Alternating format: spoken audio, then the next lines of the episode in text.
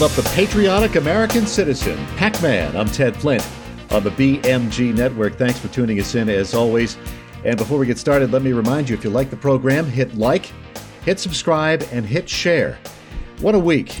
I guess now this makes three times they found classified documents in the president's. One was found in his garage, one was found in a library, and they found another batch. And I mean, you we don't know who's seen these these documents. Maybe Hunter had access to them.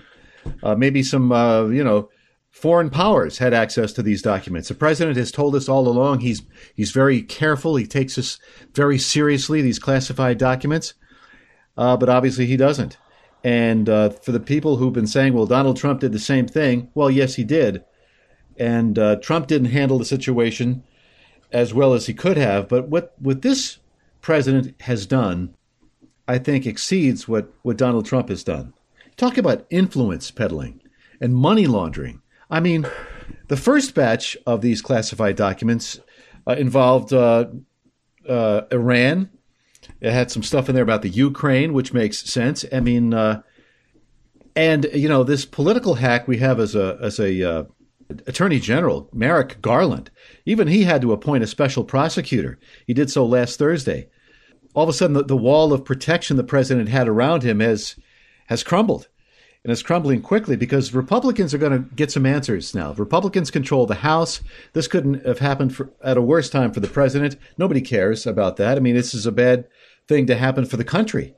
I mean, it could be a national security issue. Let's face it. You know why this is a scandal? I mentioned Republicans will be investigating uh, Rep. James Comer of Kentucky. He is uh, he's going to be a bulldog on this issue. He has said we're not investigating Hunter Biden, we're investigating Joe Biden. And this is a quest to find out how much money Joe Biden reaped and what favors he did in return, primarily when he was vice president, but possibly as president. I mean, some of these papers, these classified documents, reportedly involved foreign nations. They were found in locations related to the family scandals. This has got legs. This is it's going to make Watergate look like a walk in the park. Watergate was, a, as somebody had put it, a third rate break in. It was botched. This is much more important. It involves national security. And this president, I think, is one of the most corrupt, perhaps the most corrupt president we've ever had in office. When Merrick Garland has to appoint a special prosecutor, because this guy is a political hack. And if, if there's anything we have to thank uh, Mitch McConnell for when he was the leader of the Senate, is keeping Garland off the Supreme Court. Obama named him during uh, a lame duck session, and McConnell said, no, that's not going to happen. We're not going to put this guy in the high court. And it's a good thing he's not there. So, I mean, three batches of classified documents have turned up. And, you know, all this went on when the University of Pennsylvania paid Joe Biden as vice president $900,000 through 2019, despite just nine reported public engagements with students. This is in the New York Post. In addition, the Post, citing public records, reports the university got 54.6 million in donations from China from 2014 through June of 2019, including over 23 million in anonymous gifts beginning in 2016. Now, this is not an accident. Biden has financial interests in the Ukraine, in China. I mean, these are schemes that we've got to get to the bottom of this. And uh, there's a similar pattern here. I'm, I'm going to read something from uh, Michael Goodwin's column this week in the New York Post. Recall that in December of 2013, Hunter Biden flew to Beijing on Air Force Two with his father, who was the Obama administration's point man on the country. And by the time they headed home, Hunter had secured a billion and a half dollar investment from a bank controlled by the government. This is China we're speaking of. A similar pattern played out in other countries, especially in Ukraine. So you can see where this is going. You know, I had something uh, prepared on this whole issue and I left it at work, but I'm looking at a few of the uh, latest issues of the New York Post. Some of the headlines in the Post are phenomenal. Open House reads one with the, the Bidens, Hunter and, and the president. Open House. Another one, anybody vet this guy? Corvette, obviously, and it shows Biden in his Corvette, his green Corvette.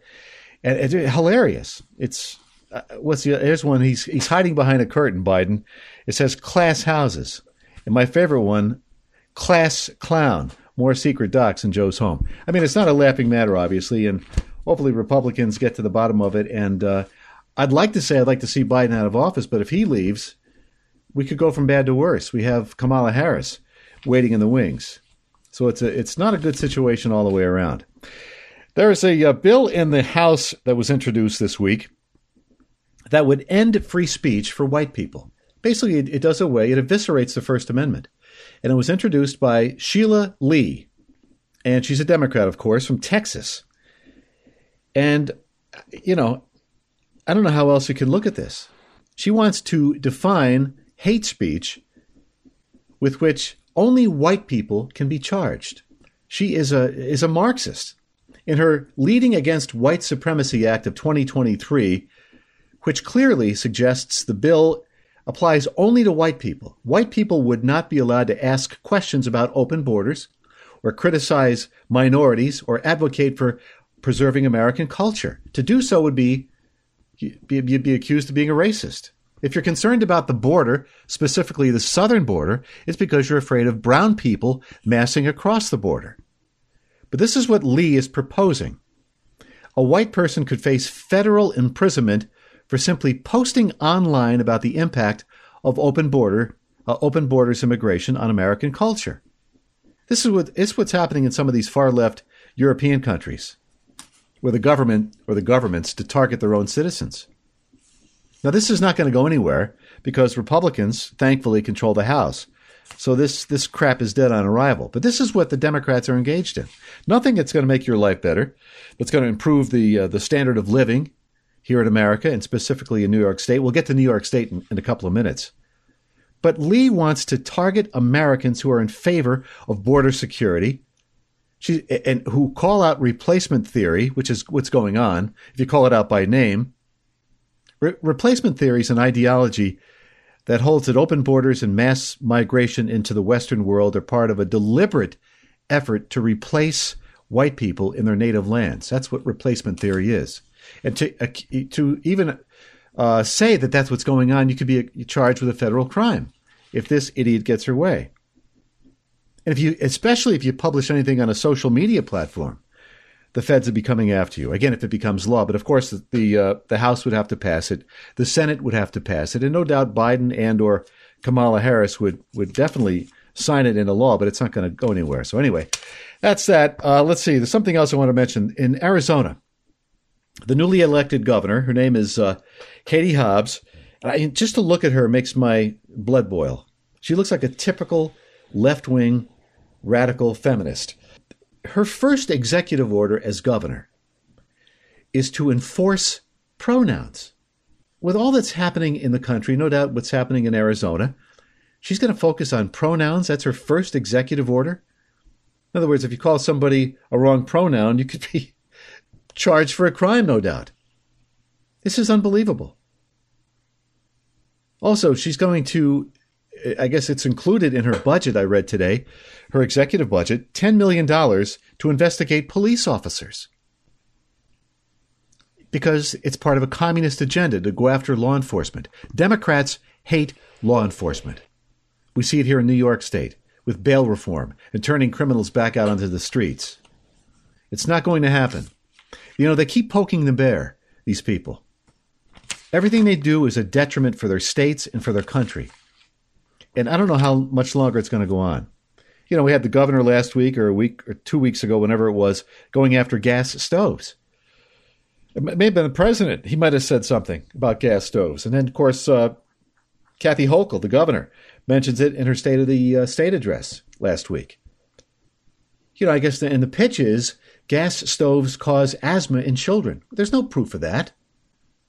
Not anything I've read. It's nonsense. And it's already going on in some of these other liberal states. California, I think. They want to get rid of gas stoves. They want to get rid of fossil fuels. Everything has to run on electric. Where do you think you get electricity from? Most of it comes from coal. They want to destroy the coal industry. There's something wrong with these people. They're mentally ill. I mentioned the state. Here's what the governor is focused on bail reform. She says something, we got to tweak bail reform. Well, no kidding she's getting a, a bunch of heat from her, her left wing on her appointment of this uh, LaSalle, I can't think of his first name, to the uh, uh, Court of Appeals. There's a Senate hearing this week uh, about this issue. He's a pro life judge. She nominated him, and the left wing is having a fit because he's pro life. Other things, the state is looking to uh, get adopted. I say the state Democrats in the legislature and the governor. They want uh, minimum wage tied to inflation. business community is going to going to love that. You pay your workers 15 an hour. They're already, already forcing you to pay your employees 15 bucks an hour. Now that you have to tie their any increase to inflation. My salary hasn't been tied to inflation. Why should minimum wage workers have their salaries boosted? We mentioned the gas stoves and the bail reform. There are advocates in Albany today for a clean slate bill. What this would do would be wipe clean the records of certain criminals. I saw some people today at the uh, legislative office building with the you know clean slate bill t-shirts on. Most of them are black and Hispanic. Which criminals? They don't say. Are you pushing your lawmakers, your your representatives, to get a clean slate bill adopted? I'm not. I, I'm not pushing for that. How about advocates supporting a bill to allow medical aid and uh, when people are dying? Is that big on your list, to do list? Not mine. H- helping people to die? It's everything that's going on in Albany is is demonic. Most of it.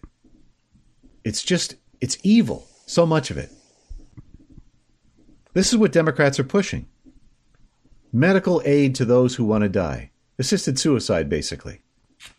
Clean slate bill, wiping the slate clean for criminals. I'm telling you, today uh, was the first day back from the Martin Luther King holiday. We had a nice holiday, my family and I. We went. I took the kids bowling, and uh, in Saratoga, we had a we had a great time. Went out for pizza afterwards. But to mark Martin Luther King Day, there were a lot of civil rights activists all over the, the net and some in Albany, they stood up and they gave their speeches on, on ML King Day, the, the Democrats. A lot of Democrats took issue with Florida Governor Ron DeSantis and House Speaker Kevin McCarthy for quoting King's most famous statement over uh, about the virtues of a truly colorblind America. In his August 63 I Have a Dream speech, King powerfully appealed to the conscience of Americans when he said, I have a dream that my four little children will one day live in a nation where they will not be judged by the color of their skin, but by the content of their character. So McCarthy and uh, and DeSantis quoted that line in uh, speeches over the weekend, and they took heat for it. It's like you know, there's this belief that somehow Democrats are champions of civil rights. Nothing can be further from the truth. And this this article, there was an article in Axios. It said Republicans citing King's memorable line are accused of misrepresenting uh, and dishonoring King, and they're advised to stop. Advised by whom? This same article cites a number of scholars extolling critical race theory, which King would not support, I'm sure. Affirmative action, other reverse discrimination methods of, of achieving racial justice here in America. They claim in the column, in the Axios column, that King was sympathetic to these means. He, he would not have been sympathetic. I don't think he would be, based on what I know about King. And then they went on to claim America is uh, still systemically racist. And that was a, that was a message today from some of the Democratic members of the uh, of the assembly. Most of them were black. One young black uh, assemblywoman admitted that she's a democratic socialist and she ripped capitalism and the free market and all that. I, I got news for her and all these other socialist Democrats. At least she was honest. She said what she is. Most of them are socialists or Marxists, but won't admit it. She she admitted it. In the words of our former and hopefully future president, Donald Trump, I agree with him when he said, America will never be a socialist nation. That's my message. And I know I have a lot of liberals listening to this program. I get the feedback. America will never be a socialist nation because we have a Second Amendment. We're not systemically racist. We have two terms of a black president, Barack Obama we have a black or a, woman of color. She's not black really, but a, a vice president, Kamala Harris. I'd love to see a woman president, a black woman, if she's qualified, based on merit, not because she's black. But the big problem, this is the whole thing with Democrats and race. They're focused, they're fixated on race because they have nothing else. When you look at history, the Democratic Party has historically been the enemy of racial equality. They are the party, or it is the party of slavery. They opposed Reconstruction. They opposed desegregation. They're the party of Jim Crow and the KKK. You know, Carol Swain is a professor of political science and law at Vanderbilt University, and she, uh, she's she's black, Her, you know, so she uh, knows about what she speaks. She put out a six-minute PragerUniversity.com video, and she talked about the Democratic Party's true history, and it's not one that the Democrats in Albany portray. And I'll I'll quote her and you know this to be true, and I know this to, to, be true, and I've said this to anybody who would listen to me over the last 30 or 40 years the Democratic Party defended slavery, started the Civil War, opposed Reconstruction, founded the KKK, imposed segregation, perpetrated lynchings, fought against the Civil Rights Acts of the 50s and 60s. In contrast, the Republican Party was founded in 1854 as an anti slavery party. This stuff you learn in high school history, but so many adults don't know it. Its mission, the Republican Party's mission, was to stop the spread of slavery into the new Western territories, with the aim of abolishing it entirely. This effort, however, according to Carol Swain, was dealt a major blow by the Supreme Court in the 1857 Dred Scott case, Dred Scott versus Sanford. The court ruled that slaves are not citizens, they're property. The seven justices, I, I didn't know this until today, the seven justices who voted in favor of slavery, all Democrats. The two justices who dissented, both Republicans. And a quick check, by the way, of the congressional record will show you that more Republicans than Democrats voted for the Civil Rights Act of 1964 and the Voting Rights Act of 1965. That's a fact. More Republicans voted for those two pieces of civil rights legislation than Democrats. Al Gore Sr the senator from Tennessee voted against those two acts. Tell that to your Democratic friends. Next time you have a talk around the uh, the water cooler. Some of the just the, the myths out there, the, the, the falsehoods and the misrepresentation, and it's just unbelievable. The, the the the breadth of it all. I've got to run. Thank you very much, folks, for tuning us in. Check out all the fine programs we have for you, the fine podcasts on the BMG network and you can check out my daughter. I'm gonna I'm gonna promote my daughter's podcast because she does a fantastic job. Madeline Flint with the Essentials with Maddie Flint, and uh, we have uh, a new one called the Age Sage that's up there with I think Robert Lacosta is his name, and of course Adrian Ross on Tuesdays. This program Wednesdays, and on the weekends I'll try to get another show to you by the weekend. Some some great NFL action.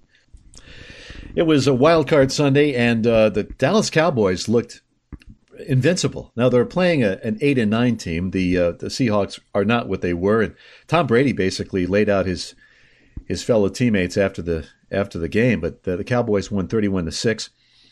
Yeah, so the Giants are moving on. They beat Minnesota. Some of the other games, the uh, Niners over the Seahawks. The uh, Jaguars came back. They were 27 points down, the Jaguars. They beat the Chargers. Dolphins, again, came up short against the Bills.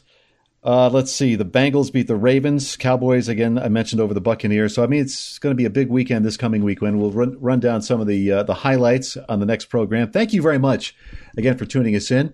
Don't forget, hit like. If you like this program, hit like, hit subscribe, and hit share because, uh, frankly, we need to get the word out there. Thank you very much. Those of you who listen, the audience is growing. I know I have a couple of liberal listeners. And That's a good thing. You know, let me know how uh, what you think about the show, whether you like it or not. I want to hear from you.